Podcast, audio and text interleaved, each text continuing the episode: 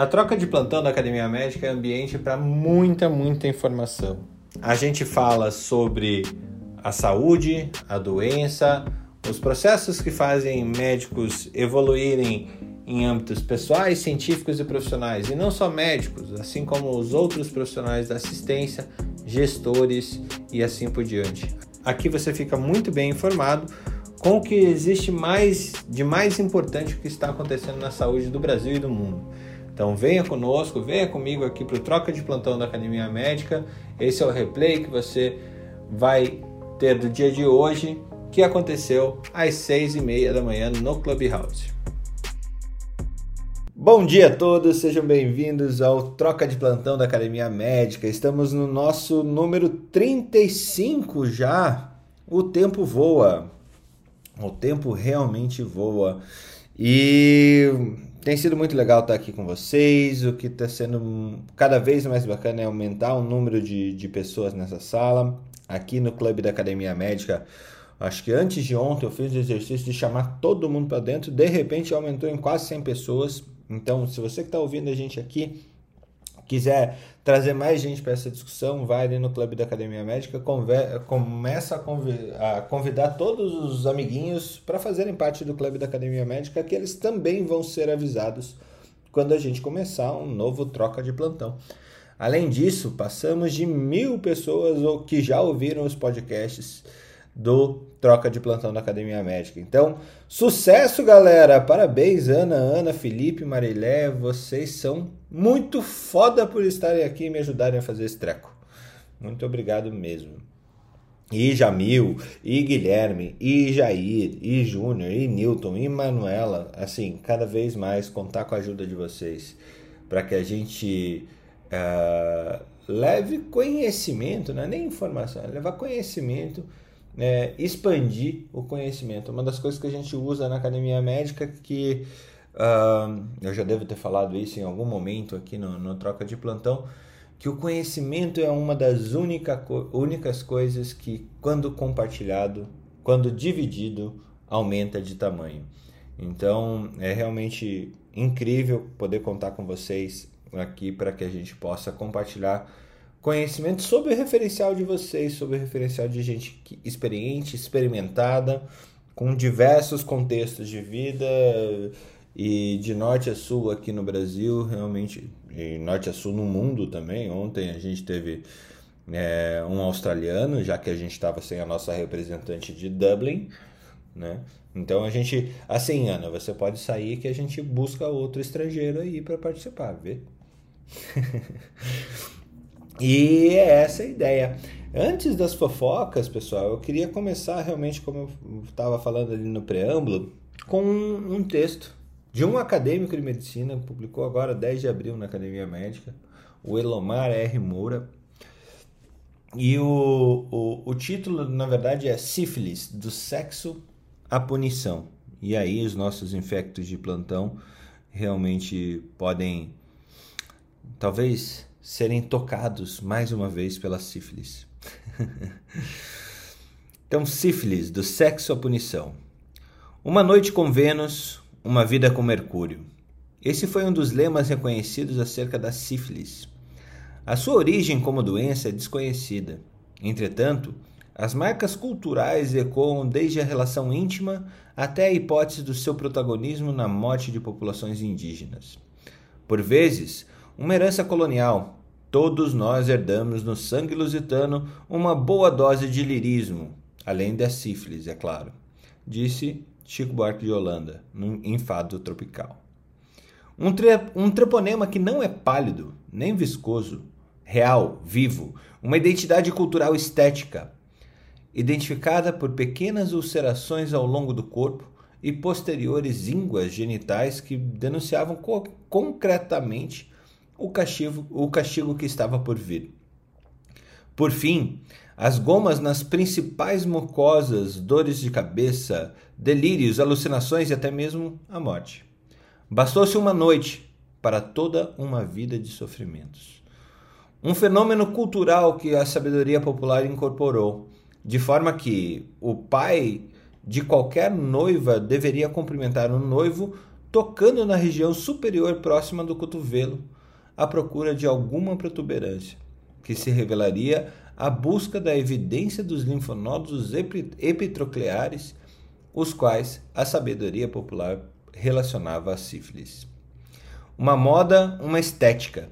As pequenas manchas enegrecidas ao longo do corpo podem ter dividido, junto com a tuberculose, a criação de um padrão estilístico.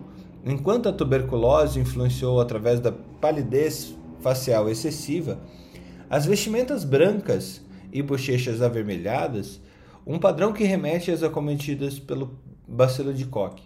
A sífilis traz as manchas enegrecidas, possivelmente transformando um artefato estético, de forma que ter uma manchinha, uma pintinha, um sinal no rosto tornou-se um charme, quando outrora era a marca da avariose, outro nome dado à sífilis. A punição divina, paga pela vida guiada por Vênus, formou-se como uma denúncia de um retrato moral e comportamental em face de uma sociedade marcada pela religiosidade que instrumentalizava o sexo e reprimia o, fe o feminino.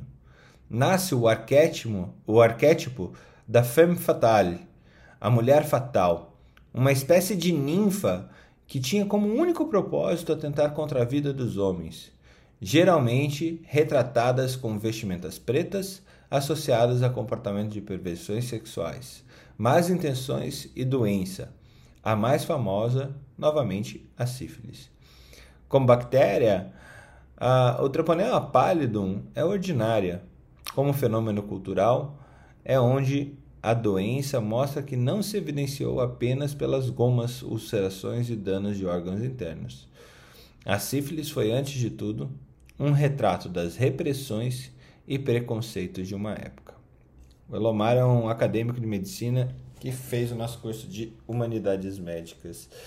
E aí, temos gineco, infecto e como que vocês se sentiram com essa noite com Vênus e uma vida em Marte, em Mercúrio? Ah, Mercúrio.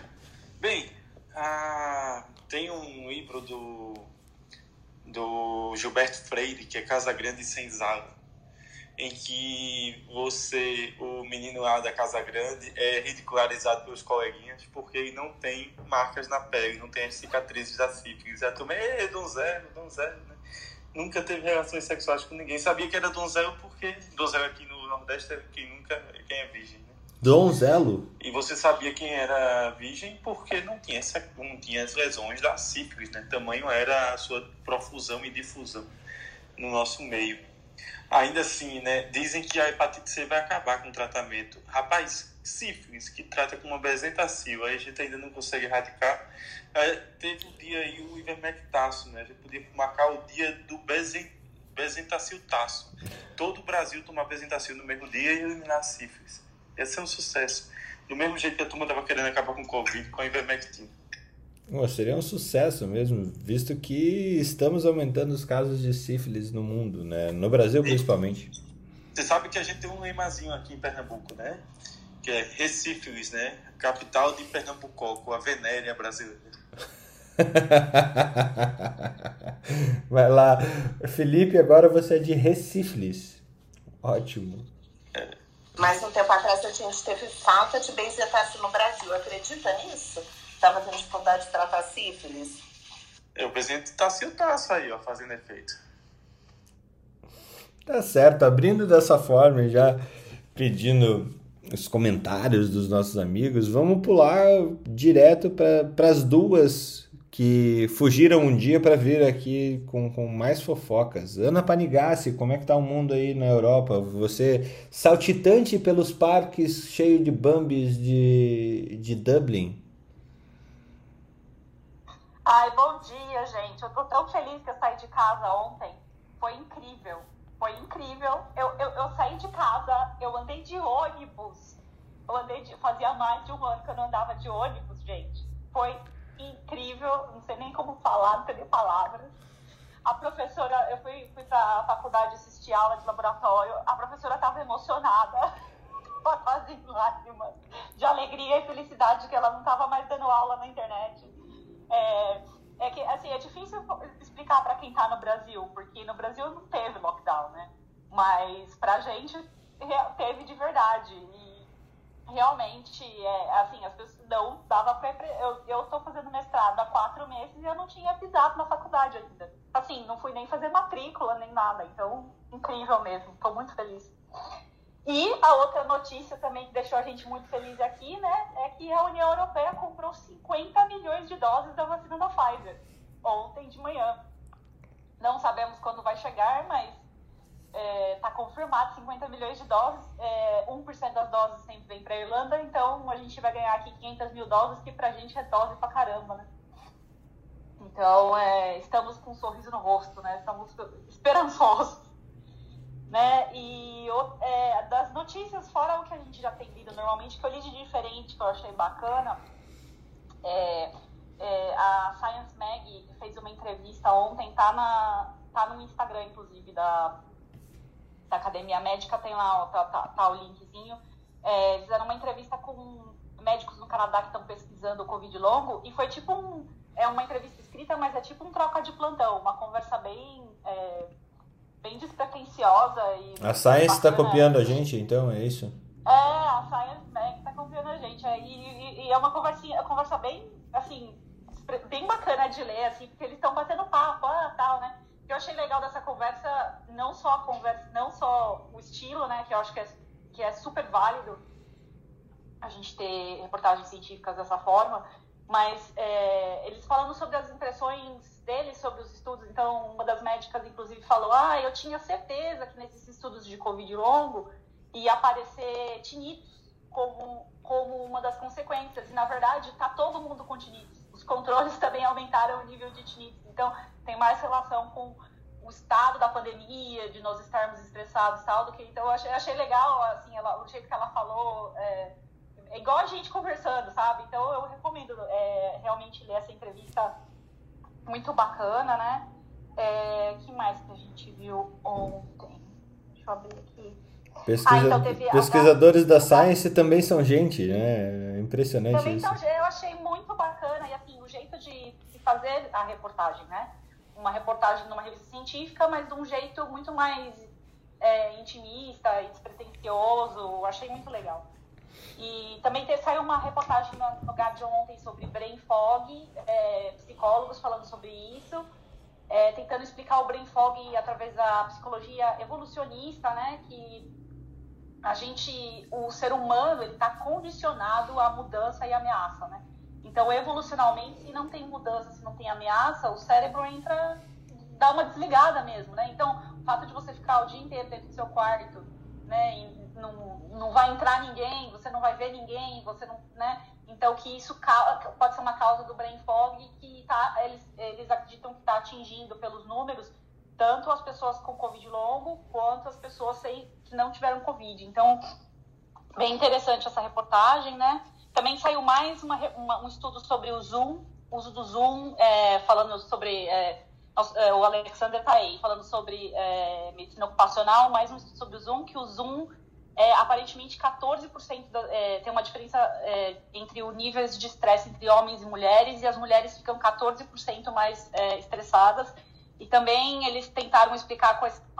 eu estou vendo muita coisa de, de psicologia evolucionista é, ultimamente, eles estão publicando vários trabalhos, porque momentos de crise trazem esse tipo de trabalho de psicologia evolucionista, falando que as mulheres sempre foram mais condicionadas a ligar para a própria aparência e, e, ser mais conscientes de é, verbal cues, né, de, de verbal e, e, e, facial cues, né, então de dicas é, tanto é, visuais quanto auditivas. Então as mulheres são mais são mais conscientes disso, então elas realmente ficam mais estressadas no Zoom, né? Então eu achei interessante e eles tentando explicar é, através da, da, uma das explicações da psicologia evolucionista. As mulheres são mais atentas ao, no convívio social porque elas têm que manter o, a casinha enquanto o homem vai caçar, né? Então, quer dizer, tô, tô reduzindo isso assim ao, ao nível básico. É, quase nada. Eu preciso estudar mais psicologia evolucionista. Quase nada, quase não reduziu o, o trem todo. Não, mas foi bem, bem explicado. Foi explicado do jeito que uma criança entenda. Foi muito bom. Exatamente. Eu, Cara, eu, eu sou homem e entendi, tá? Mas, Então, então usando exatamente isso para explicar também por que, que os governos que têm mulheres no comando têm um desempenho diferente de.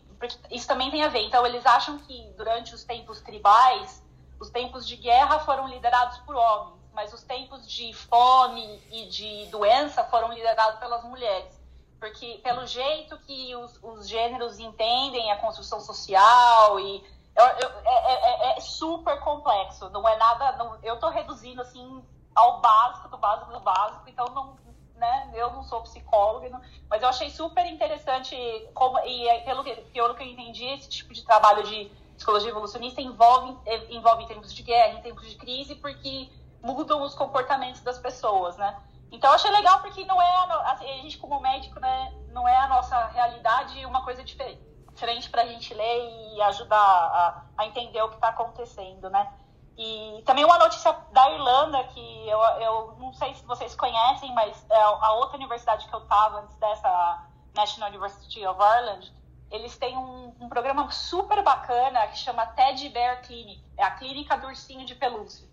Então, eles fazem, é, durante um dia, os acadêmicos de medicina vão para um, tipo um galpãozão, uma, uma, uma, quadra, e aí as crianças das escolas ao redor da, da universidade le, escolhem um, ou uma boneca ou um ursinho, e eles têm que inventar uma doença para esse ursinho, para esse brinquedo, e levar nessa clínica. Então, os acadêmicos de medicina atendem, entre aspas, os ursinhos. Então, se precisar costurar, eles fazem uma sutura. Se precisar fazer, eles têm uma, uma caixa de papelão grande que é um raio-x de mentira. Então, e é para explicar para as crianças como é ir ao médico, por que você vai no médico, como conversar com o médico. E também ensina os acadêmicos de medicina a lidar com os pacientes. É uma iniciativa super interessante, eles fazem todo o ano esse ano as crianças voltaram para a escola essa semana, então eles estão planejando em fazer de uma maneira mais. Porque antes era um galpãozão, vários estudantes ao mesmo tempo, várias crianças ao mesmo tempo. Agora eles vão ter que fazer um negócio mais distribuído ao longo de vários dias, né? Mas eu achei uma é uma ideia super interessante, é, foi copiada em vários países da Europa e se vocês tiverem a oportunidade de ler, pode, procurem para ler até de Bear Clinics. É um, acho que é uma, uma ferramenta de ensino, tanto para o acadêmico quanto para as crianças, super interessante, né? Então, é, eu, eu achei legal comentar também, porque essa semana que vai rolar aqui na, é, é em Galway, não é aqui em Dublin. Ah, ou seja, ah, logo ali, a 150 quilômetros, na cidade mais distante da, da Irlanda. É, 250 quilômetros, do outro lado do país. Lá do outro, do outro lado, do, do país, país, a 250 quilômetros. 50 quilômetros, é. Mas eu, é, eu achei tão legal, eu acho que, assim, óbvio, agora não dá pra fazer, mas assim né, ficar com isso na cabeça para implementar Não, mas tem, tem umas iniciativas bacanas a respeito disso, é, Ana, dessa questão do, do ludismo, da coisa mais lúdica também para que você tenha uma melhor interação profissional-criança, né? O Valmoli Gerber, não sei se todos conhecem, o Valmoli ele é, ele é físico, médico e diretor da ACAT para Vertical de Saúde. Né? A ACAT é a Associação Catarinense de Tecnologia. É, o Valmir tem uma iniciativa que é super legal, que ele fez um mini tomógrafo. E nesse mini tomógrafo para a criança brincar com o tomógrafo antes de fazer o exame. Então ela põe lá, ela entra no tomógrafo pequenininho, ela põe o ursinho, a boneca, a boneca dela, antes de ir para o tomógrafo ou para a ressonância. Então é uma maneira de você sensibilizar antes de que a coisa séria realmente aconteça. É super legal, super legal mesmo. É, super. Então, tem vários, várias iniciativas aqui na Europa. Então, essa é interessante porque é interessante para os alunos de medicina, é interessante para a criança, é interessante para a professora, porque ela vai observar que tipo de dúvida essa criança está trazendo, que tipo de preocupação, ela vai poder levar isso para os pais da criança depois. Tem várias, tem uma startup aqui que é alemã, que eu achei também super interessante. Eles têm um, é, eles fizeram é, uma, é, uma gamificação da internação, né? Então, é, o paciente, é, quando vai ser internado, ele recebe um joguinho no celular, né, no tablet, e aí ele vai interagir com, como se fosse um Pokémon Go, mas dentro do hospital. Então, ele consegue interagir com o próprio médico dele, consegue interagir com, com o ambiente, com a enfermagem através desse joguinho aí. É, aparentemente é super interessante, principalmente para inter, é, internações longas. Eles estão usando para crianças com, com câncer, que precisam ficar internada por um longo tempo. É, então, assim, tem, eu acho que essas iniciativas são legais porque elas ensinam, elas não só ajudam as crianças, mas elas ensinam os médicos, ensinam os acadêmicos. Então, eu achei legal trazer, porque a gente, é, é, para falar um pouco até de educação médica e novas, novos paradigmas e tudo mais. Muito bom. Eu imaginei o neurocirurgião abrindo a cabeça do bonequinho na frente da criança, né? E depois o bonequinho andando sozinho, né? É, tá, mas é porque por que, que a gente vai colocar o, o boneco assassino no, no, no, ensino das crianças? Chuck, né? O Chuck, a ressonância do Chuck. É, eu tenho curso neurocirurgia, é só não deixar o neurocirurgião ir pro dia do Ted Bear, porque se for vai acontecer. Sabe aquelas bonecas da década de 30? Eles usam bem esses exemplares aí para fazer essa gamificação aí, Felipe. Só que ali é boneca do porcelana, não que abrir é. Aí o que você vai fazer? Uma cola, né? Pega uma cola aí que deu errado. Vamos falar nisso. Tá de lá. Vamos falar nisso. Imagina cirurgião. Parabéns aos neurocirurgiões. É, ontem foi aniversário. Aniversário. Foi dia de. foi dia dos neurocirurgião. Marileia, venha por favor com as suas fofocas, porque sentimos sua, sua falta ontem. De Bom dia, tava. Esse é aniversário, Felipe. Bom dia, gente. Estava com saudade. Ontem não deu para entrar, que eu estava muito envolvida com o IPO do Mater Day e as compras da Rede Dó. Brincadeira, tá? Aham, uhum, a gente sei. entendeu, a gente entendeu. Sei, brincadeira. brincadeira, Por isso que o, a Rede Dó subiu tanto ontem. É, é, é, as notícias, infelizmente, hoje é o quarto dia sem vacina nova aqui, só está vacinando os, a segunda dose, então a previsão é que chega hoje e amanhã, mas infelizmente são quatro dias sem. E olha que essa semana era a semana que eu ia tomar minha vacina, mas enfim. Uh, em relação, ontem eu recebi nada oficial, mas é mais com assim o objetivo mandaram para mim era mais o objetivo de uma classificação é, é, sobre covid longo mais para ah, entender o mecanismo fisiopatológico de cada sintoma síndrome e melhorar essa orientação diagnóstica. Então achei interessante assim não, não, não vi nada a nenhum artigo foi só uma sugestão de classificação em que eles colocam que se os sintomas são os mesmos da doença aguda e, e, estão ausentes antes da doença aguda, então é um COVID persistente. Então, a classificação. Então, o COVID persistente, você tem um sintoma durante a doença aguda, mas não tinha esse sintoma antes de adoecer. Se os sintomas não são presentes na infecção aguda e nem antes, só apareceu depois, ou seja, daquele paciente assintomático, então ele fala de um pós-Covid. Isso para o Covid longo. Se os sintomas são secundários a uma lesão de órgão-alvo, aí é sequelas de Covid. E se os sintomas são presentes antes da infecção aguda, você já tem uma tosse crônica, digamos assim, e eles consideram como uma reagudização de uma doença crônica. Isso no COVID, no, no, pós, no COVID longo, tá? Eu achei interessante, é mais para poder dar uma orientação da abordagem terapêutica e durante a anamnese entender mais detalhes, mas eu não vi nenhum estudo ainda sobre isso, tá? Aonde, ah, aonde, onde que você viu essa classificação? Não, que é mandaram, bem interessante. Mandaram, mandaram, eu depois eu vou, mandaram para mim, para o meu WhatsApp, foi alguma palestra, alguém da Espanha, alguma coisa nesse sentido, tá?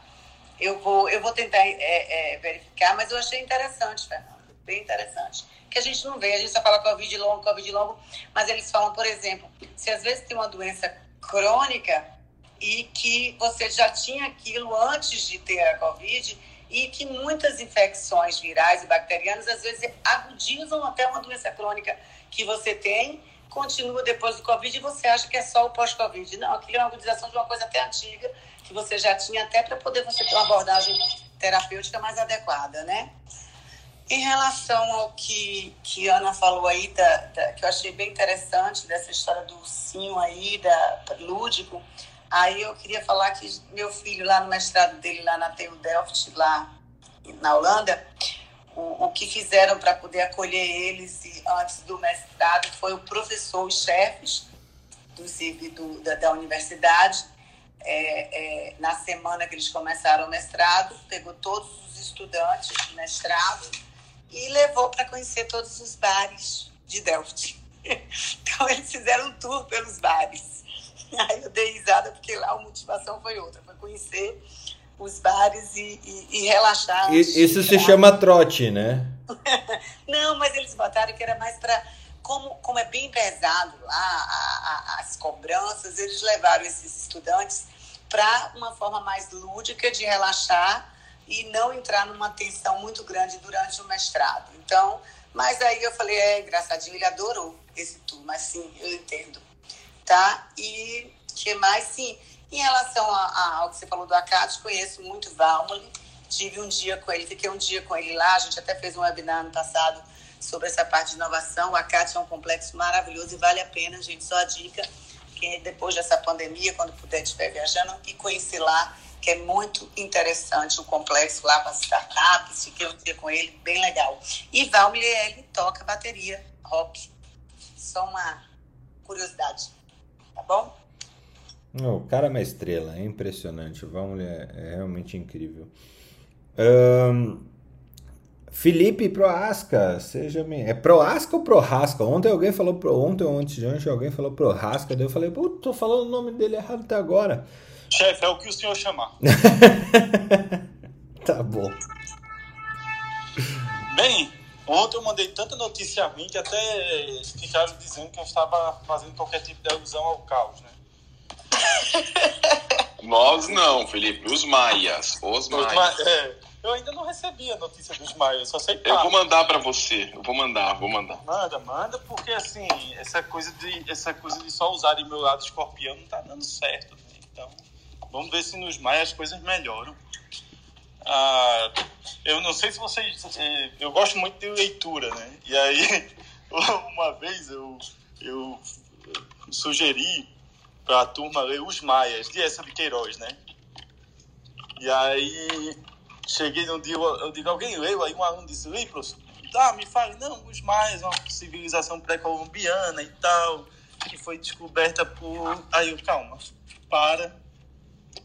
Só aparece aqui um mês na minha frente. Mas vamos lá.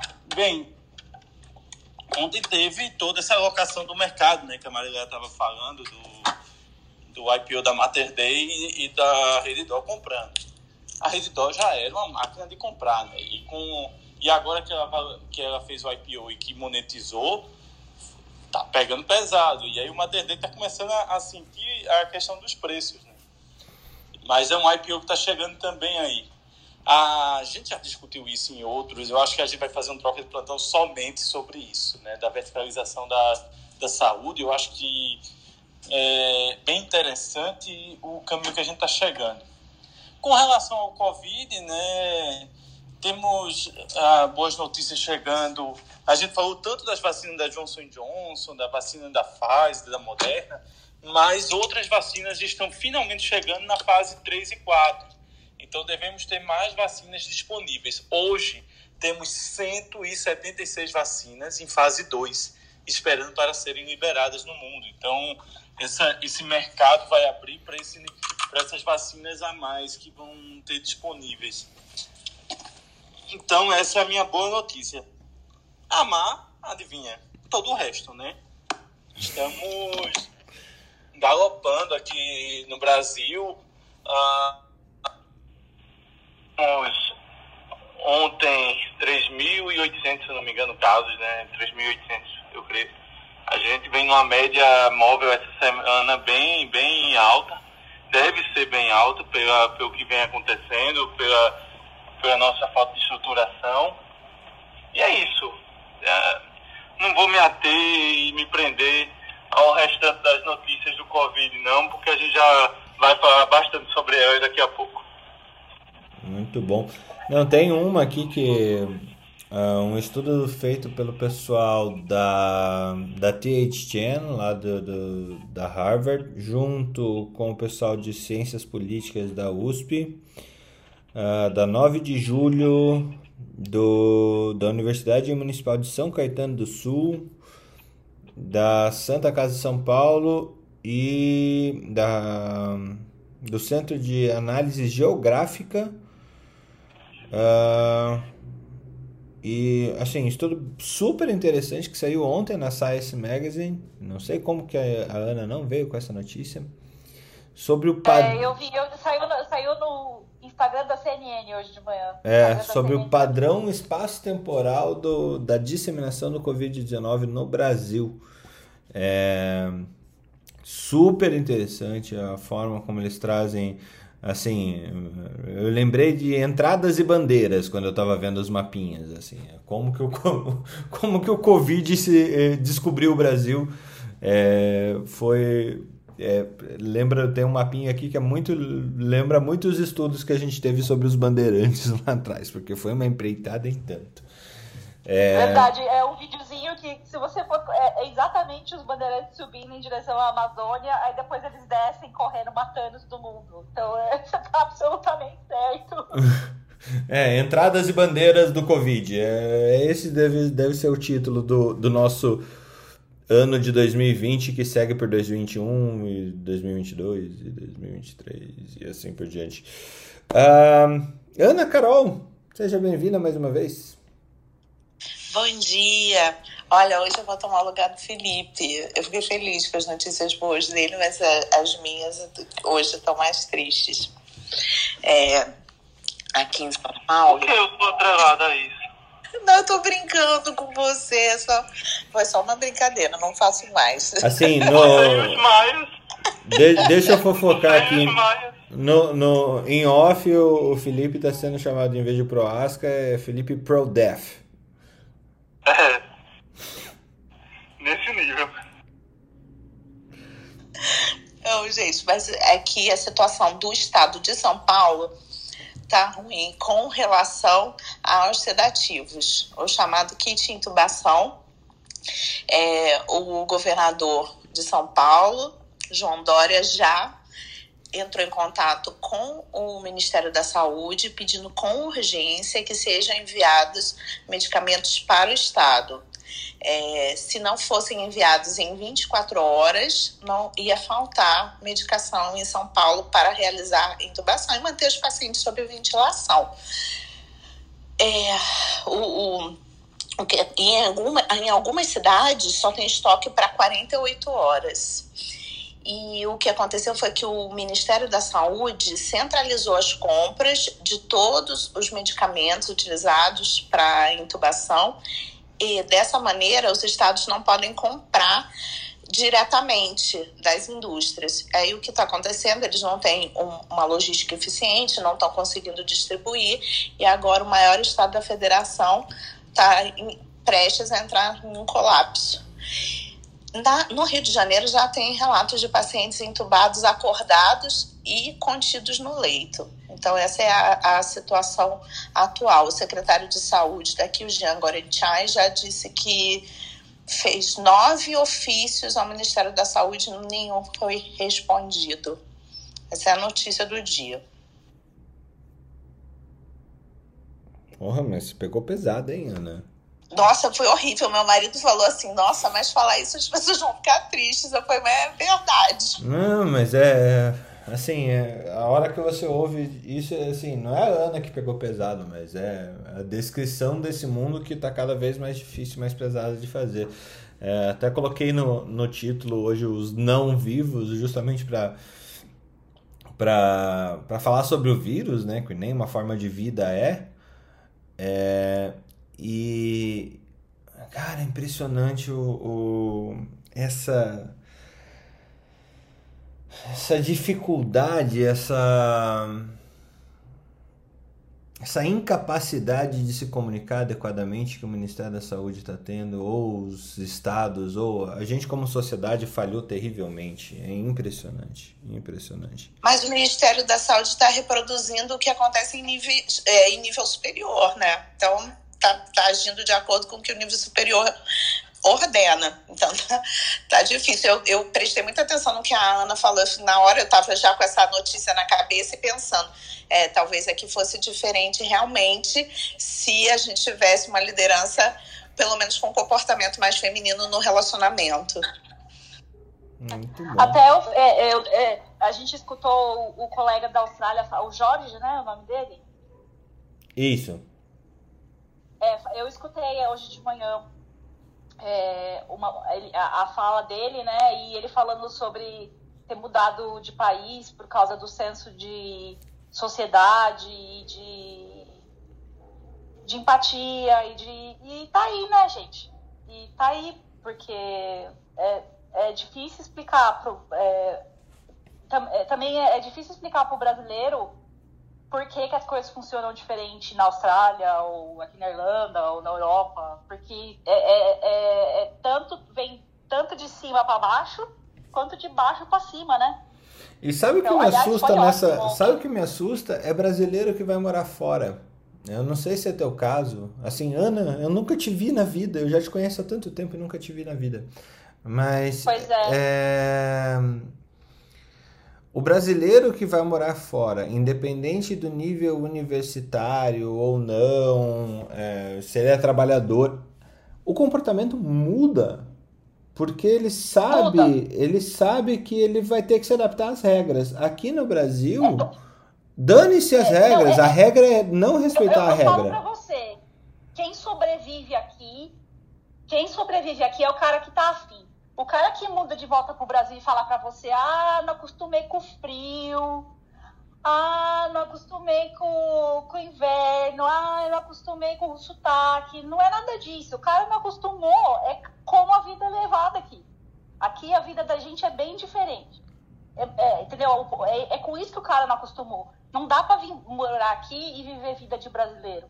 Porque você, você, simplesmente você não consegue. Você não consegue. Você vai preso? Entendeu? A, a... Não, não é nem que você Não, paga multa. Paga multa. Não é nem é. paga multa. Gente, não é. Não é. Eu digo pra vocês que não é. O cara não consegue viver. O cara não consegue fazer amigos. O cara não. É, é muito mais além. É, vai muito mais além de pagar multa. Tá, tá cheio de nega aqui que, que é daqui que não colabora. Entendeu? O, cara também não consegue viver, porque você não consegue viver em sociedade. É, vai muito mais além. E esse, esse tipo de coisa você só aprende quando você muda para outro país.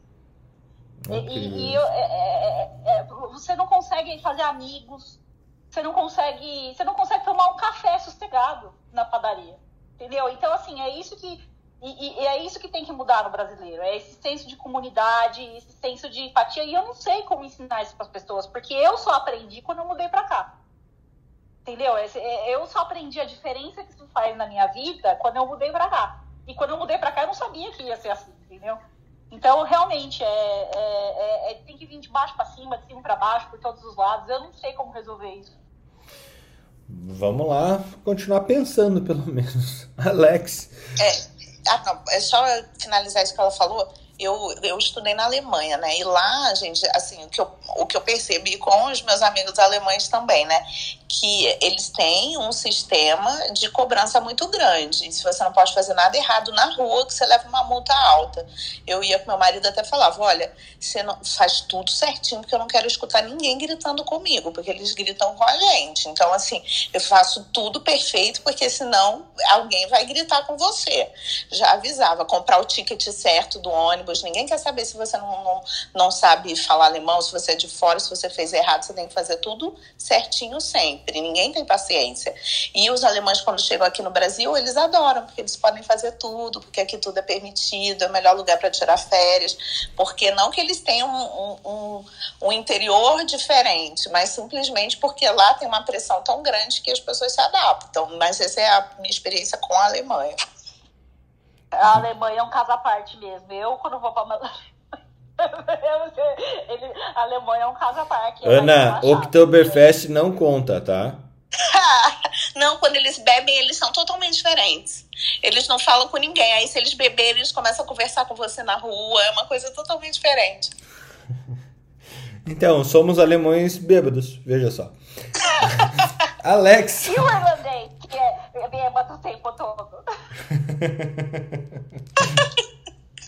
Alex, notícias aí do, do, do, da, do seu contexto de vida. Eu já não sei nem da onde que, que se é maia, se é francês, se é corporativo, o que, que é o negócio. Nem sei mais. Eu acho que eu ando falando demais, então falar menos. Mas eu acho que eu vou comentar um pouquinho mais a notícia que a Ana trouxe aí, que é bem bacana com relação ao Zoom, né?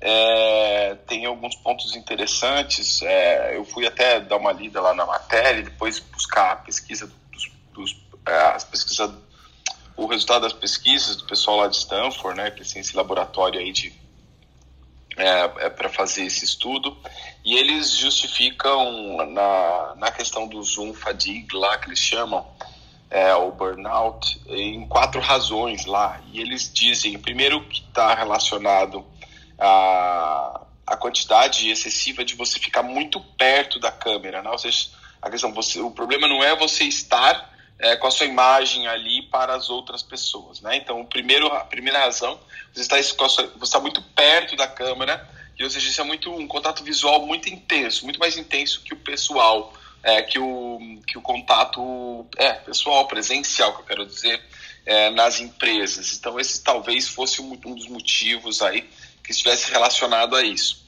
O segundo é que, justamente, você não só vê os outros, como vê você mesmo. E você vê você mesmo é, durante muito tempo. Então, isso também é um fator que eles consideram como possibilidade de fadiga, né? A terceira razão que eles associam é é que o uso de você usar vídeo direto, estar tá na frente da câmera, acaba reduzindo a sua mobilidade, né? Você está com a câmera desligada, você está fazendo lá teclando, está fazendo outras coisas e tal. E, e o que também não é ruim, não é bom, né? Você tá, o pessoal tá, você está numa reunião, você sabe que não é para ninguém ficar no celular, né? Então a, a dinâmica dessas reuniões à distância, elas têm uma dinâmica muito diferente, muito distintas. E é claro que elas fadigam, né? E o quarto motivo é a carga cognitiva, que em chamadas de vídeo é maior, né? Eu não sei se por conta disso, eu acho até porque as pessoas acabam sendo multitasking nessas condições, sabe?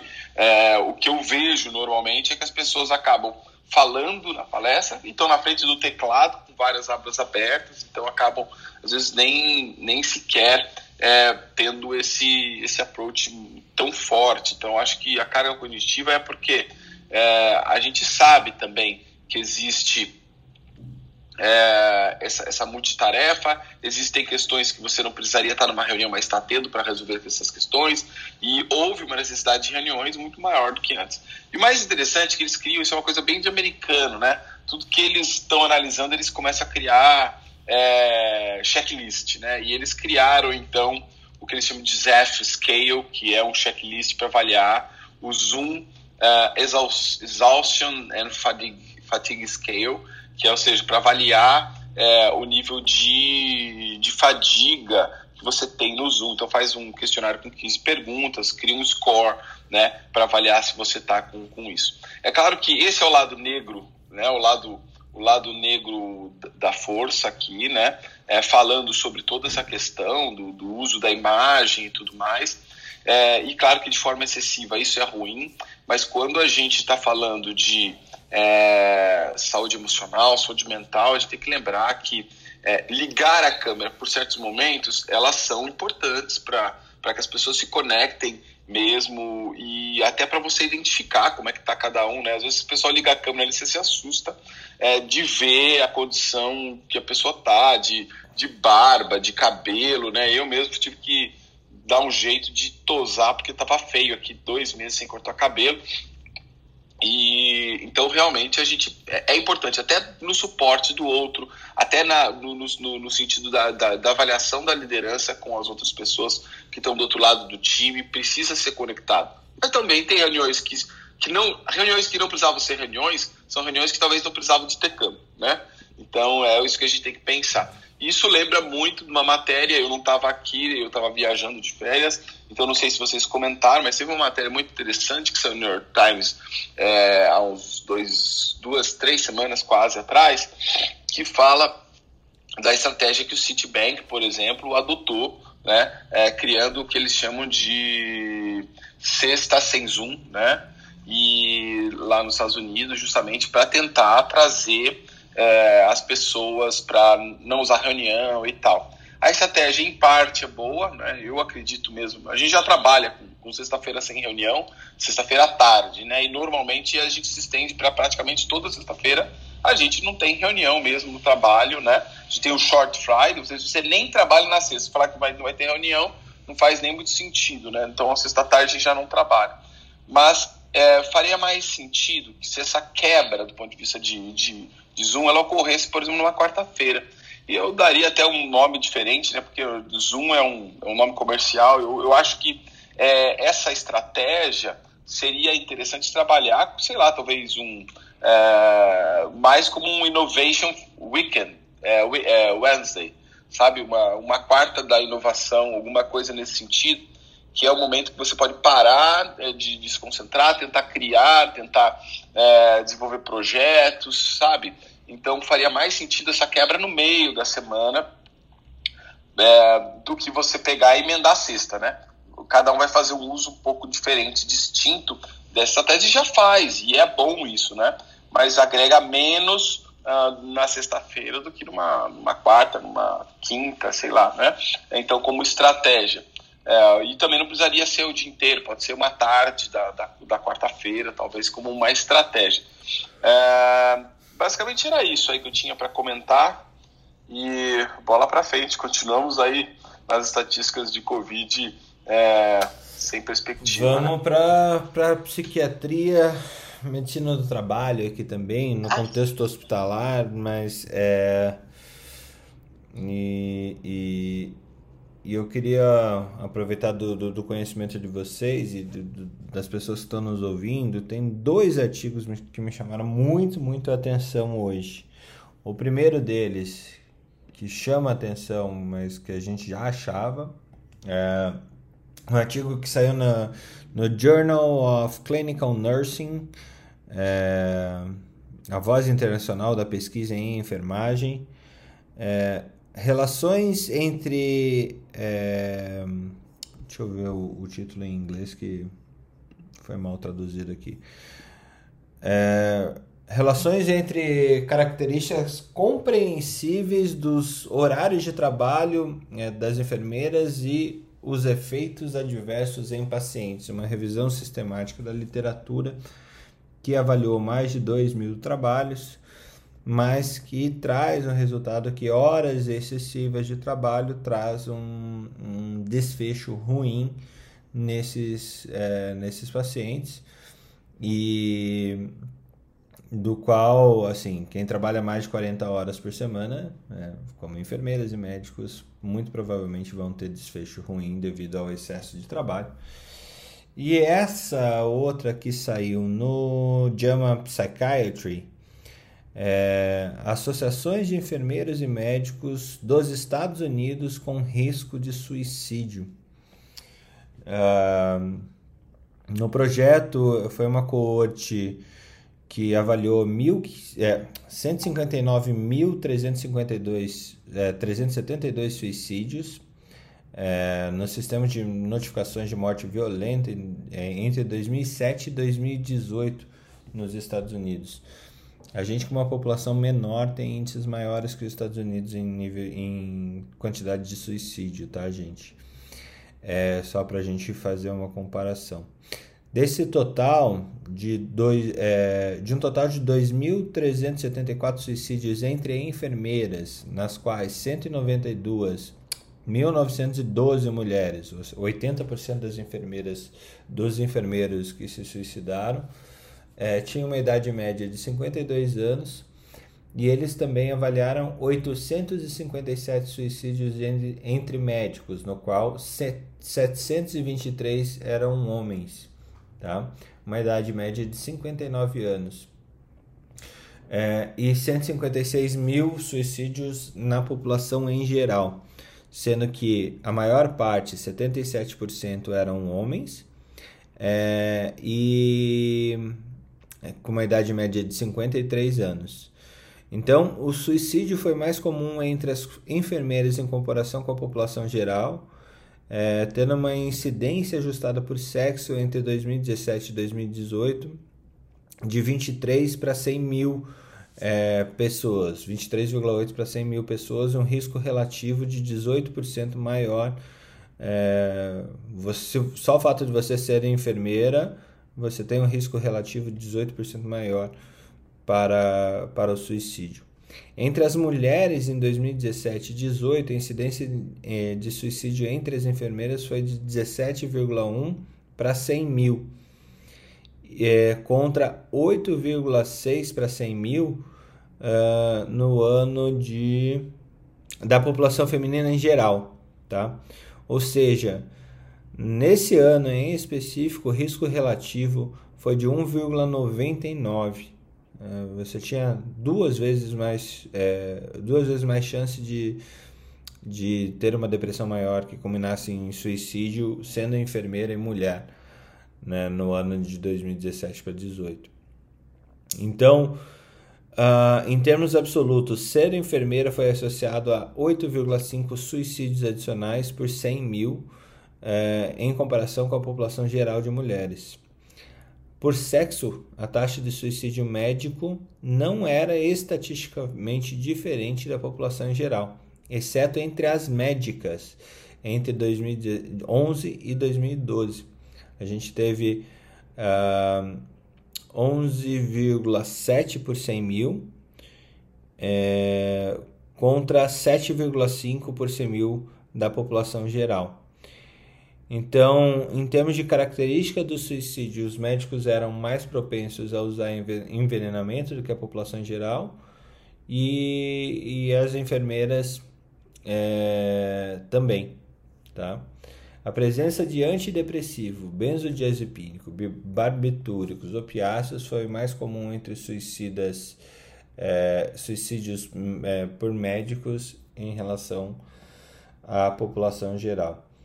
Eu trouxe esse estudo pesado para um dia como hoje é, para apontar algumas coisas. Né? A gente sempre teve, para mim, ficava uma coisa uh, constante na cabeça. E a gente não tem estudos sobre suicídio no Brasil, que é um absurdo, sendo que é uma morte violenta é, tão. que ataca tanto a, a, a comunidade em volta daquela pessoa, né? E não tendo estudo, a gente tem péssimos meios de evitar problemas como esse. E a gente tinha aqui no Brasil um dado, pelo menos era o que estava na minha cabeça, de que médicos se suicidavam três vezes mais do que a população em geral. Isso não é, não, não é vitória de ninguém, é só derrota mesmo. Mas, é, e a gente acabava não olhando para a enfermagem. Como que vocês veem esses dados? Como que esses dados acabam tocando a vida de vocês de alguma maneira? E se tiver algum psiquiatra aqui para ajudar, quiser pular para ser enfermeiro, pular para essa discussão, por favor, gente. Fernando, é triste.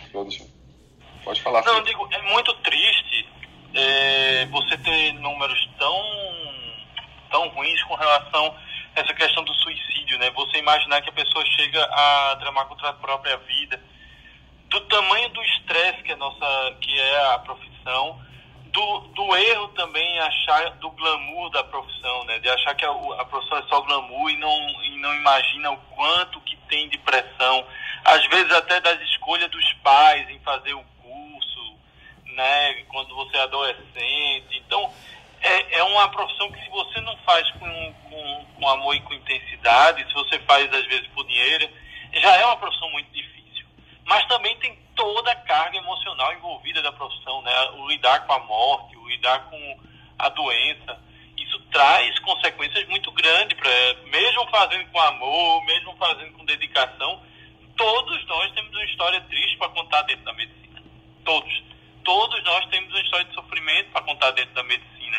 E, gente, e, nós somos humanos, né? nós absorvemos também todo aquele sofrimento, toda aquela situação, nós sofremos a cada morte e uma pandemia só mostra o quanto a morte está do nosso lado e se torna mais constante.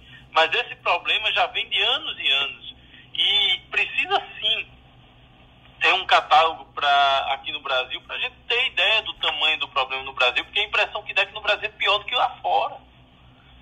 Eu conheço muitos profissionais, né, não só médicos, mas enfermeiros também, que é, infelizmente tiraram a própria vida por causa do, do, do, desse contexto que nós vivenciamos, né? Então, é triste, mas é real e precisa ser exposto. Essas chagas precisam ser mostradas, porque é um problema que precisa ser resolvido. Não pode ser é, considerado normal um profissional da área de saúde morrer três vezes mais, se matar três vezes mais do que a população normal. Bem, eu queria colocar um ponto aqui para complementar, tá? É, é, a gente não pode esquecer que além do não é só amor, sabe, Felipe, pela profissão, tá?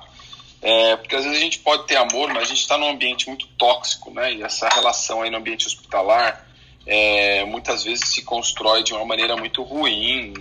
É, é, existe isso e não é só do Brasil, não é uma exclusividade do Brasil. Quando você observa estudos de psicodinâmica do trabalho que envolvem hospitais, tem muito estudo nesse sentido, e principalmente focado na enfermagem, né, você vê que existe um ambiente é, tanto de, de, de, de sobrecarga, né, de, de, uma carga excessiva de atividade, uma relação entre hierarquias ruim, e eu não estou falando porque a enfermeira é, é, tem uma relação, às vezes, com o time de enfermagem que é subalterno, lá, as, as técnicas de enfermagem e tudo mais, é, mas já começa na, na, nossa categoria médica, né, dentro do, do da, da, da, estratificação de, de poder dentro do, do nível hospitalar, né? Então, o médico sobre o. E aí tem do médico sobre o doutorando, sobre. sobre não se fala doutorando, né? Interno aqui em São Paulo. É do, do, do médico com. do chefe de serviço com, com o médico, do, com, do médico com R2, R2 com R1. A gente já conhece essa história e e isso também do médico com a enfermagem e, e os diversos níveis de enfermagem. Esse ambiente ruim, não adianta, não vai ter amor que vai sobreviver quando existe um ambiente que, que é tóxico, né? Então, é, a gente tem que levar em consideração que todos esses fatores vêm contribuindo com esse aumento, tá? E a gente fala muito aqui, brincando, sobre a questão de, de ações, de IPO, etc., mas quanto mais um hospital precisa entregar para o seu acionista resultado, mais isso vai se desdobrando. Né? Se desdobra na direção do hospital, que tem que ter um foco mais na gestão e foco no resultado, só que a gente tem um paciente lá embaixo. Ao mesmo tempo que eu quero entregar valor, né? Então, às vezes, entregar valor é pedir exames, fazer sobre diagnóstico, entrego mais exame para o usuário, e, e, e, vira uma, uma bola de neve de coisas ruins, né? de é, daquele pacote de biscoito que quando você vai comprar no supermercado tem menos biscoito, né? E menos chocolate, você tem mais gordura hidrogenada, né? E é um pouco disso que a gente vem enfrentando. E a gente o pior, a gente eu acho que é o biscoitinho que está ali sofrido, né? Então todas é, essas relações é, vêm contribuindo. Precisa ter um modelo diferente, é, um remodelo de de, da hierarquia, da forma como lidar entre vários diversos níveis dentro do hospital. É, e a enfermagem é uma das. É, hoje é, é, uma, é uma área que impacta muito, embora a gente tenha times de enfermagem que se dão muito bem, isso tem um impacto muito grande. Tem um estudo que foi feito num hospital é, e foi apresentado no Congresso de Psiquiatria do Trabalho. É, foi psiquiatria do trabalho, não, foi de, de, de, ocupacional mesmo, mas foi. Putz, até esqueci o nome dele agora, que, que fez a apresentação, psiquiatra que, que fala muito da questão do trabalho, faz consultorias aí. É, e ele apresentou uma, um estudo que eles fizeram no, no hospital, num hospital, eu não me lembro o nome do hospital, é, sobre é, justamente os piores níveis de, de de depressão, ansiedade e tal no hospital. E aí olharam lá o TI explodindo, o nível de, de, esses scores e tudo mais, né? Que é os checklists, né? Que avaliam é, é a metodologia mais americanizada, né? Então os scores lá explodindo e tal. E quando ele foi analisar o pronto socorro, é, estava um nível baixo. Então quando você olha apenas dados, não trabalha da forma a psicodinâmica tem uma forma muito diferente de trabalhar, que é justamente entrevistar, conversar com as pessoas, todos os níveis. Quando você olha assim e você não vai conversar, você não sabe o que está acontecendo. E aí ele foi é, buscar mais informações lá com o time de é, daquele hospital e eles tinham mudado a chefia do pronto-socorro porque era um lugar que era o pior lugar. E na mudança de chefia, essa relação mudou completamente.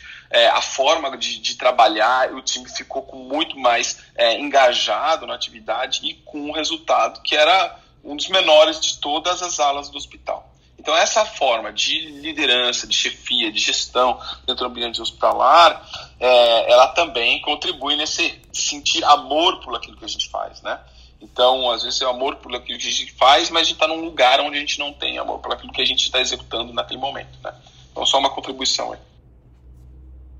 Ana? Ah, queria é, é, falar o, o que o Fernando falou que chama bastante atenção na minha visão, é a questão de que esse número de suicídios é maior entre as médicas. E tem um estudo que é do CREMESP, que foi feito entre médicos no início dos anos 2000. Depois eu vou mandar para vocês lá da academia, se vocês não viram, falando sobre expectativa de vida de médicos. A expectativa de vida dos médicos, em geral, é menor do que da população, mas é, tem uma diferença muito grande entre os médicos e as médicas. É, os médicos do sexo masculino, nesse estudo, tinham uma expectativa de vida de 68 anos e da população já estava em 73. As médicas tinham uma expectativa de vida de somente 59 anos. E as mulheres, na população em geral, elas têm uma expectativa de vida maior do que a dos homens. Isso comparado com o mesmo nível socioeducacional. Então, as mulheres perdiam quase é, 20 anos de vida, as mulheres médicas, e por todas as causas. É, nessa, nessa população, a maior causa eram tumores tá? Mas aí isso levava a, leva o questionamento. Por que isso acontecia? O, o, a sobrecarga maior né, da mulher de ter que se desdobrar entre ser médica, que já é uma profissão que exige de você quase que 24 horas, e ainda cuidar da casa, do marido, dos filhos, que acaba ficando uma sobrecarga maior para a mulher. Então, isso se refletia numa diferença gigantesca na expectativa de vida das mulheres. É, duas coisas. Uma relativa até esse estudo do Zoom que a gente estava falando, né? Que o Alexander explicou. Nossa, adorei sua explicação, Alexander. É, que eles falavam nessa coisa do multitasking, né? Que realmente as mulheres elas tendem mais, não, não é uma coisa boa, porque a gente fala, ah, mulher é ótima de multitasking, mas não é, é péssimo fazer multitasking. É, a gente devia fazer uma coisa só de cada vez. E, é, a sociedade cobra isso da, das mulheres, né? Então, com certeza, o estresse é muito maior, né? E a outra coisa que eu queria falar em relação a isso, que é, de, uma, de uma forma mais geral, é que o que é importante a gente olhar é falar é sobre a vergonha. Grande problema de tudo isso é como a gente entende doença como uma vergonha, tá? E isso é isso não é só para doenças é, psiquiátricas, isso é para todo tipo de doença, para sífilis, não é? A gente não começamos hoje falando sobre sífilis, né? Como um fator vergonha, né? É, e, e, isso é no mundo inteiro. Eu, eu tava, tenho um livro que eu sempre recomendo, que é o livro do Adam Kay, chama This is Going to Hurt, que é sobre os anos dele sendo residente de GO na Inglaterra. Ele fala, ele conta um dia que uma colega se matou no hospital. E ele falou assim: se, se fosse qualquer empresa, qualquer outra empresa, a gente ia fazer um minuto de silêncio, a gente ia se reunir, ia, ia na missa, né? Da, da, se a família dela fizesse uma missa, a gente ia. Mas não, aquele dia ninguém falou sobre isso, a gente sentou junto na mesa para almoçar e ficamos um olhando para a cara do outro, e porque a vergonha, né? É o, a, ver, a, gente não pensa, a gente pensa como uma vergonha, né? A gente associa a, a, a guerra, a guerreirinho, né? O pessoal detesta a palavra guerreiro. Não é, não é guerra, gente é, é, é, sabe, não tem perder ou ganhar, né? O, o é, a, a, essa pessoa estava sofrendo e a gente e, de, e essa pessoa se matou e a gente não consegue se reunir em torno disso. E a gente sabe que com a, medicina é assim. A gente não consegue deixar a vergonha de lado. Né? Eu, ia ser para todas as doenças, a gente associa doença com vergonha. Eu, eu, vou falar até uma coisa pessoal minha. No passado, meu pai teve um câncer, ele foi operado. E ele sentou comigo e falou: Ah, essa doença tirou a minha dignidade. Eu falei: Não, não tirou sua dignidade.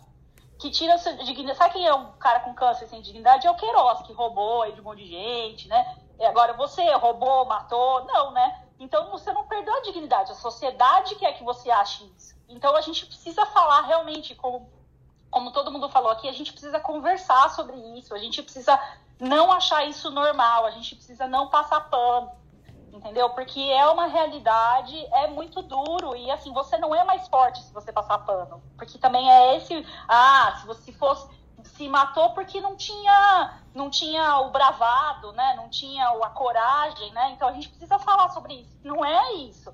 Essa pessoa se matou porque ela estava sofrendo demais e a gente passa muito pano nisso.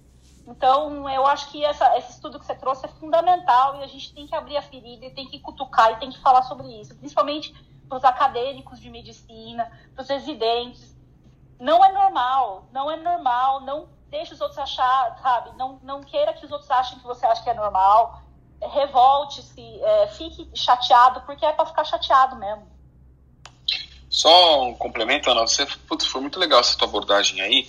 É, tem um vídeo é, da Organização Mundial de Saúde que chama-se Black Dog.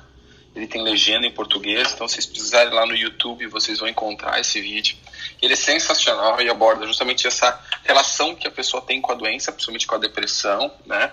E ele, e ele faz essa alusão ao Black Dog lá.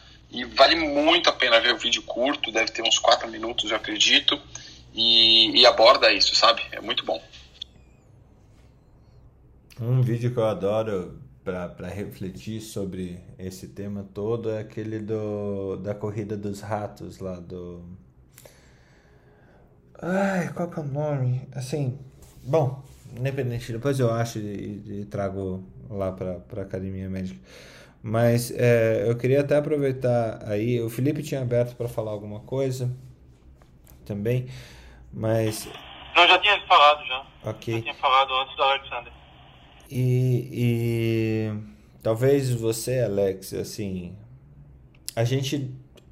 Eu não vejo estudos de impacto no Brasil sobre uh, o impacto de um suicídio entre os colaboradores de um hospital, entre médicos, assim, como que isso se propaga dentro daquele ecossistema ali. Vamos pensar que um hospital tem, sei lá, Uh, normalmente você tem uma, um número de colaboradores que vai de 5, vai de 4 a 8 colaboradores por, por leito, né? É, então, um hospital aí de 500 leitos, ele vai ter entre 2.500 e, e 4.000 funcionários, 4.000 colaboradores. Uh, mas eu acho que você trabalhou em construtora ou trabalhou com populações maiores com que você trabalha hoje né? É, como, como vocês têm essa, essa força-tarefa ou esse controle de crise é, estabelecido ou pré, premeditado, porque vai, assim, em algum momento na vida de vocês como profissionais da medicina do trabalho, vocês vão enfrentar uma situação de, de suicídio dentro da sua população. Como que você, não sei se você já teve essa experiência, como é que foi isso para lidar com a saúde, com a gestão de saúde corporativa e saúde mental nisso? E, Olha, e assim, é... não é tão diferente do que está acontecendo agora com o Covid. Isso, o que está acontecendo agora é em maior escala, né? As pessoas estão em dúvida e tal, e vão morrendo e a gente vai perdendo conhecidos. Mas o suicídio ele é muito violento, né? Ele é muito ele é muito psicologicamente violento, né? É, então vamos lá, Fernando. É, tem, tem estudos sim, sabe? É que a abordagem, às vezes não é do, dos institutos de psiquiatria, por exemplo, não sei. Né? Eu, para ser bem sincero, não, não, não, conheço muito, mas eu vi muito quando, quando se fala psicodinâmica, só preciso saber psicodinâmica do trabalho é uma área que surgiu é, pelo Christophe Dejour, né? Christophe Dejour é o é o pai da vamos pai da psicodinâmica do trabalho, da psicopatologia do trabalho também. Ele estudou a psicopatologia do trabalho há, uns, há bastante tempo. Ele trouxe um pouco das, das é, do conhecimento de Freud para aplicar é, dentro desse contexto e da análise ergonômica do trabalho, pelo que pareça, tá? Então tem uma base de fundamento da ergonomia, não dessa ergonomia que a gente conhece, é bastante americana, mas uma ergonomia que é baseada na, no entendimento da demanda, em, em entrevista e muita observação do trabalho para constituir é, a sua análise. Não que ela, ela não coloque as ferramentas de análise e tecnologia como parte do seu, da sua metodologia. Não, mas ela, ela precisa, para a metodologia, ser participativa, eu tenho que ouvir quem está no trabalho mais é, para eu poder fazer qualquer transformação. Né? Não adianta aplicar um checklist para saber se você está feliz ou não, porque isso não tem capacidade de transformar. Né? Então, esse é o primeiro ponto. Né? E, então, o Dejuro trouxe isso para, primeiro, para entender isso, na área da, da, da tanto da, da, da, saúde ocupacional, é um psiquiatra e médico do trabalho, que, que é lá do CNAM, Conservatório Nacional de Artes e da França, e depois ele foi criando essa metodologia que permite compreender e também transformar um pouco esse ambiente, tá? É, é, a partir dessa metodologia, muitos estudos foram feitos, e quando eu falei tudo isso que eu trouxe para vocês, é porque eu vi alguns estudos, né? Tem a Adelaide, lá na, no, no, próprio Kinan, que faz estudos, o Dejur, no Brasil, é, o Laerte trabalha com esses estudos de psicodinâmica voltado para essa população. É, eu trouxe, eu acho que eu trouxe aqui um pouco sobre uma entrevista que eu fiz para o próprio Dejur, lá na, pela São Paulista de Medicina do Trabalho, que está lá disponível no site da PMT, né, é, com o Dejur, sobre suicídio na, no, no, grupo médico. Tá? Então, eu acho que é, a, por aí é até onde eu cheguei nessa, nessa parte. Com relação à construção civil, é interessante você ter tocado esse assunto, porque é, o universo é muito distinto. Tá? Lembra que eu acho que a gente conversou um pouco do trabalho como sofrimento dos trabalhadores e obra, que é exatamente o que o Felipe falou, ah, você faz aquilo com amor porque você enxerga o resultado daquela sua obra, daquilo que você produziu. Então todo aquele sofrimento faz sentido. Eu corro uma maratona porque eu quero chegar no pódio, então isso faz sentido, né? E se fosse o técnico que subisse, como no mundo corporativo, às vezes quem sobe no pódio não é o, o corredor, o maratonista, quem sobe é o chá chefia e, a, e o mérito não fica com o empregado. Isso não adianta amor por profissão nenhuma se você não vê resultado daquilo. É como se eu estivesse patinando e caminhando e isso é tóxico, isso é ruim para todo mundo.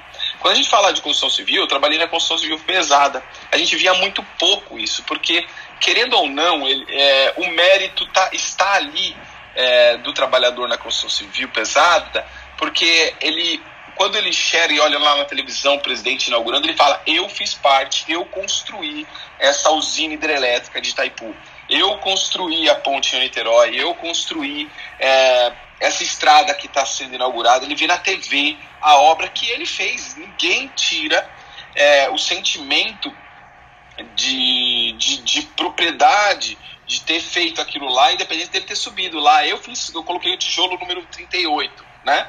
Ninguém tira isso dele. Então a gente vê muito pouco. O que a gente via muito na construção civil, e olha que são pessoas que ficam isoladas, às vezes eles abandonam, tem que largar a família para ir num outro ambiente, e você tem, cria, acaba forçando até criar um ambiente de amizade dentro do ambiente de trabalho muito forte.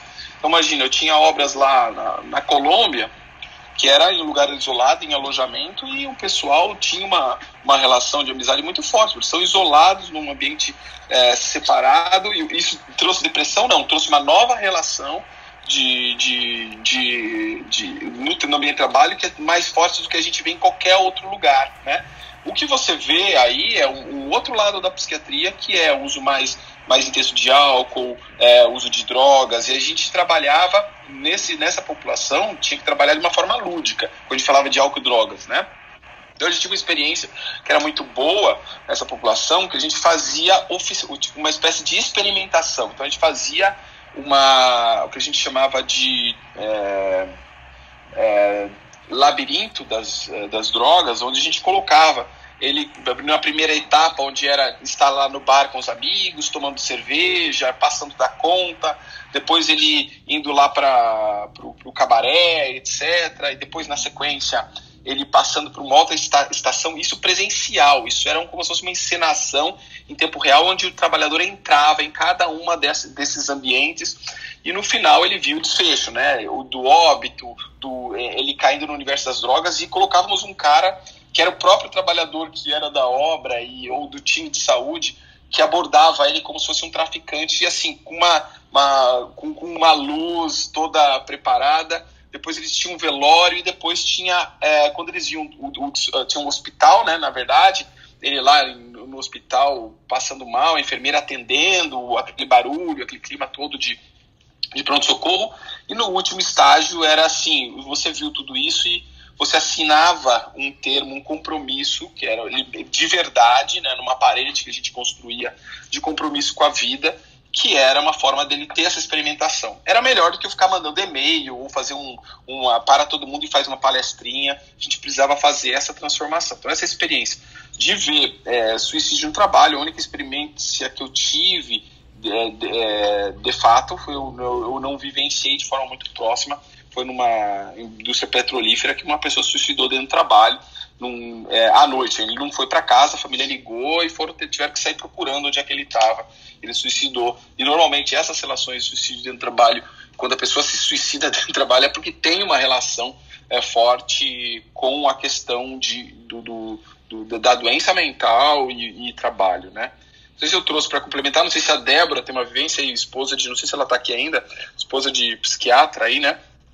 Então, se quiser complementar, mas é isso aí. E eu vou ter que sair, Fernando. A gente vai ter que dar início à nova sala lá. Ótimo.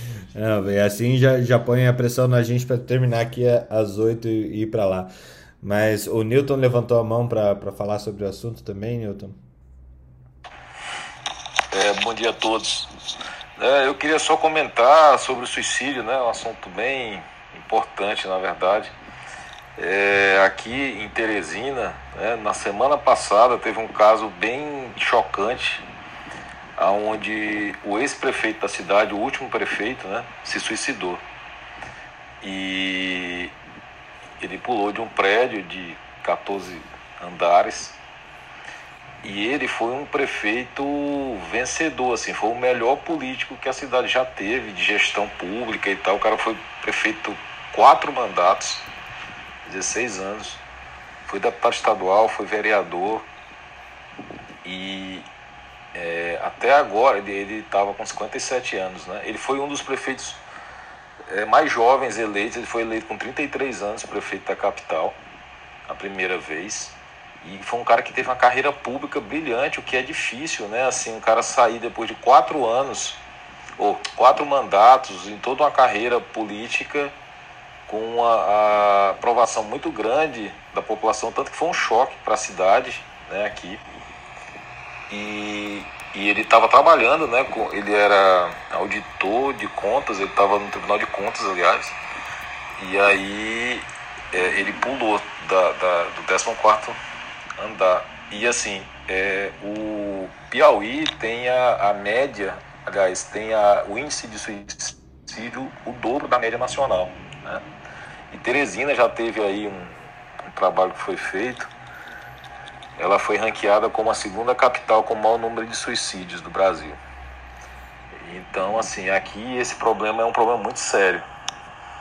É, eu não sei se, lógico que o suicídio tem um componente genético, né, tem a depressão envolvida, e no caso da medicina, que o Felipe falou, eu acho que tem algumas coisas associadas, além da carga genética que deve ter aí a sua influência, tem a questão da, da, da, pressão do meio externo, da expectativa que se faz durante a profissão, durante o curso, durante o vestibular, né? Todo, você vai de uma euforia de ter conseguido passar um dos vestibulares mais difíceis, né? No Enem agora, no caso.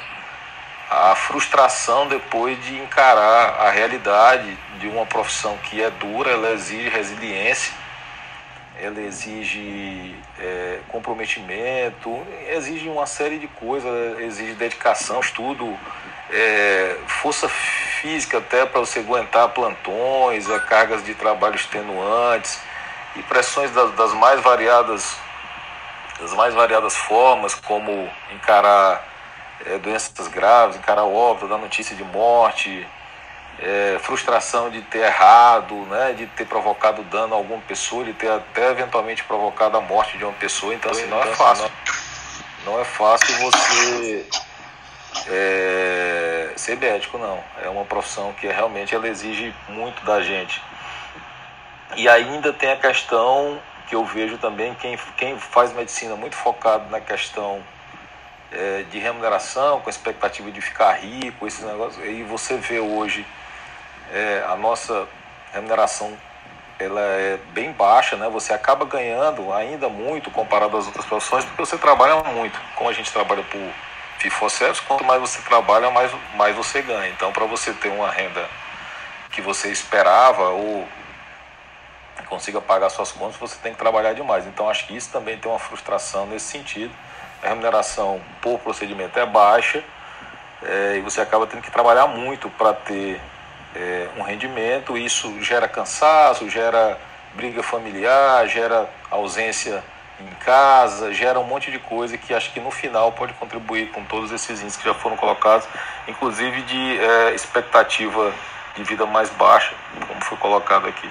Quantos colaboradores você tem no hospital aí em Teresina, Nilton?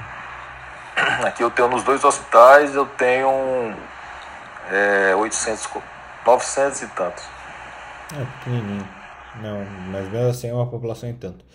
Hamilton, é, para colaborar aqui conosco, bem-vindo. Você que trabalhou aí com grandes populações também. E, e como que você vê esse tema todo? Bem, na verdade, é, eu vou falar um pouquinho a respeito da minha experiência antes da medicina do trabalho. Né? Eu trabalhei seis anos em um serviço de toxicologia, então, assim, suicídio, tentativa de autoextermínio era uma coisa que eu via diariamente, né? É, a gente tinha muito caso de tentativa de autoextermínio recorrente, infelizmente, né? É, mesmo a gente dando todo o suporte é, psiquiátrico, acompanhamento psicológico é, para esses casos, óbvio que eu estava num pronto-socorro e isso não era resolvido lá dentro, né? A gente tinha é, uns suportes para é, esse tipo de questão.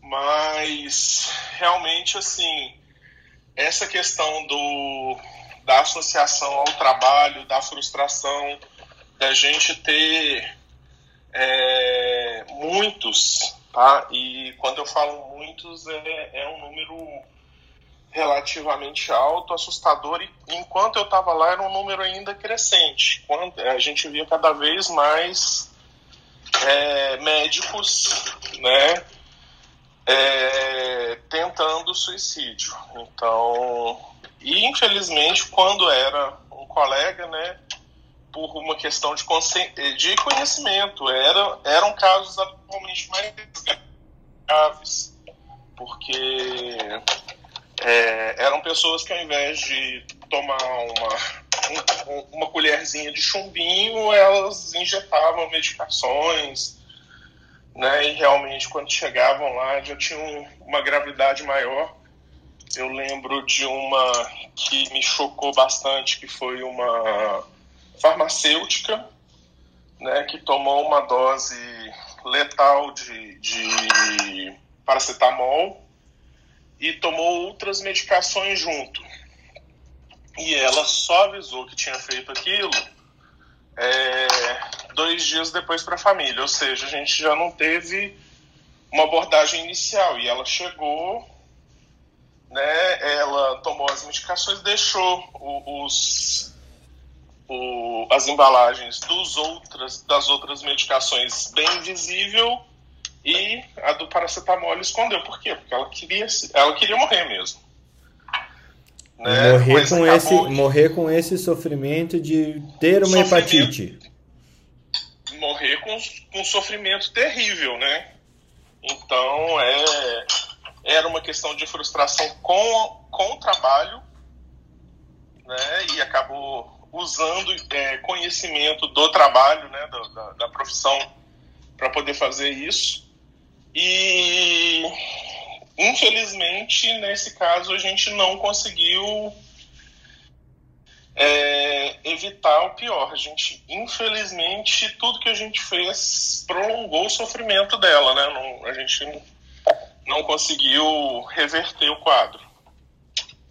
Mas é, é bastante complicado, né? Realmente é, a gente tem um, um, conhecimento grande a respeito do funcionamento do corpo humano e a gente acaba podendo usar isso contra a gente.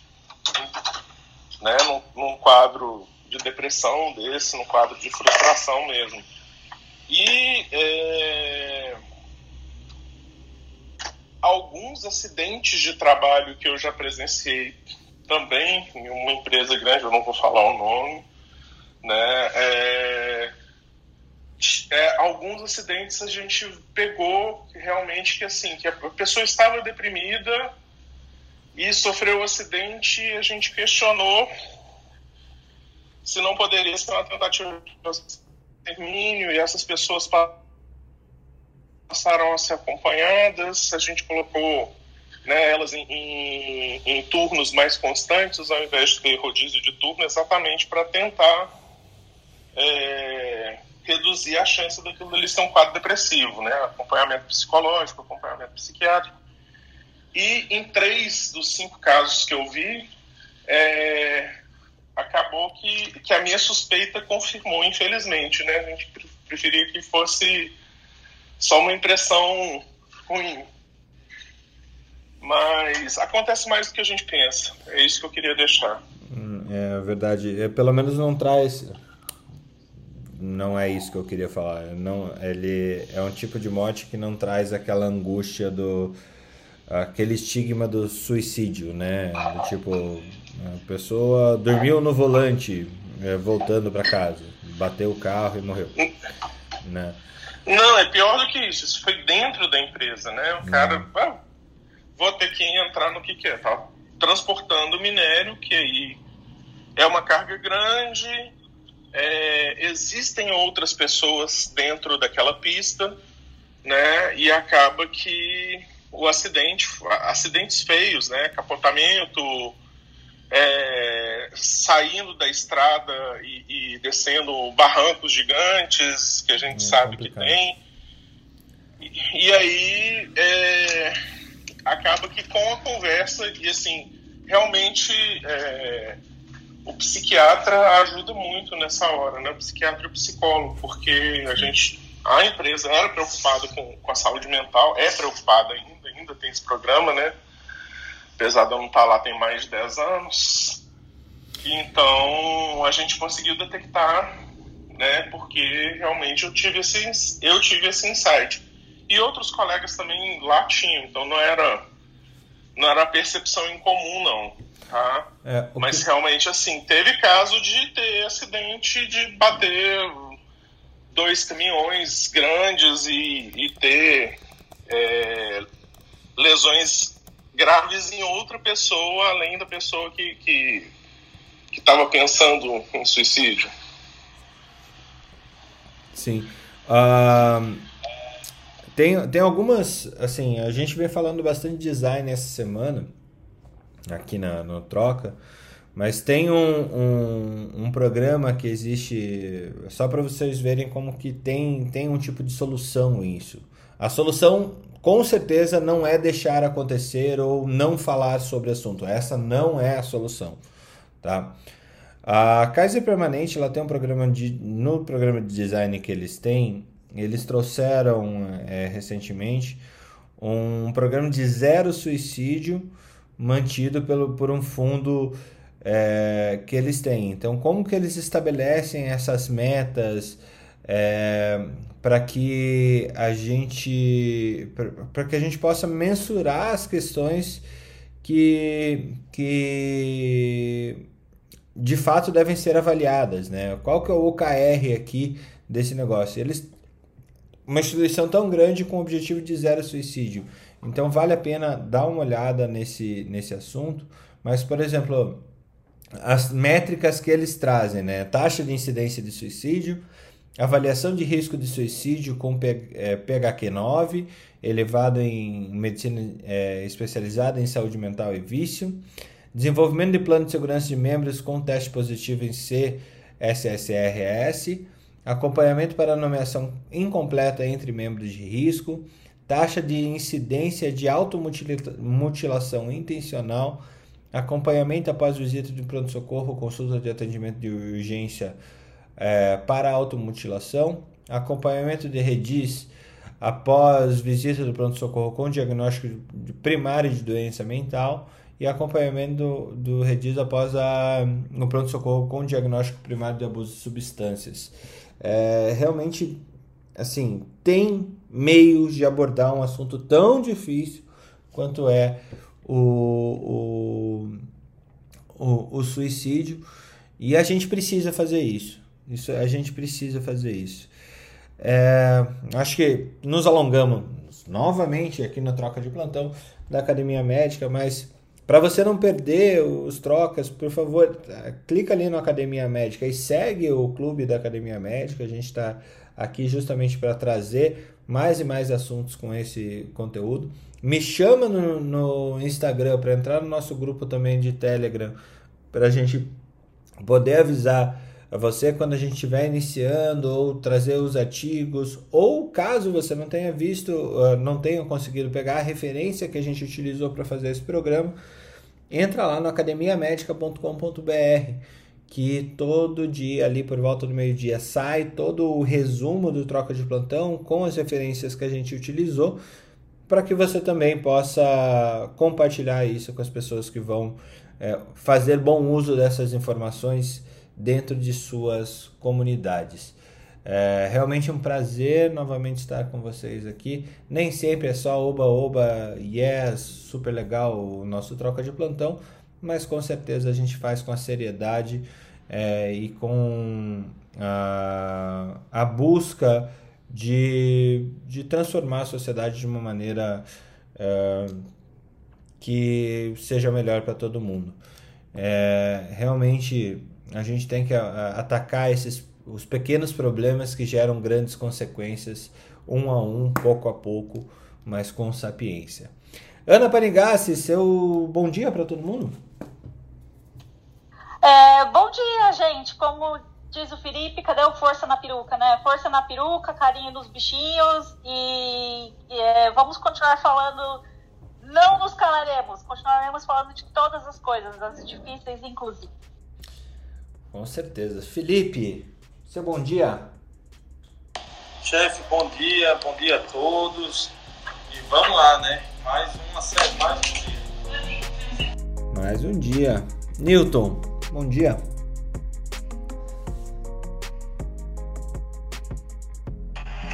Bom dia e pensamento positivo.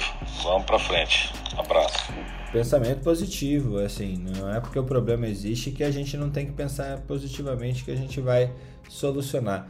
Então, espero vocês amanhã aqui no Troca de Plantão da Academia Médica, cada dia com mais gente, mais pessoas compartilhando conhecimento aqui conosco. É, realmente tem sido uma experiência. Amanhã, troca de plantão número 36. Vamos cestar. Amanhã é dia de felicidade, é dia de cestar. Então tá bom. Beijo pra vocês, excelente dia, excelente fim da semana. Quem gosta de sextar na quinta-feira também, uma, uma excelente quintada. Abraço.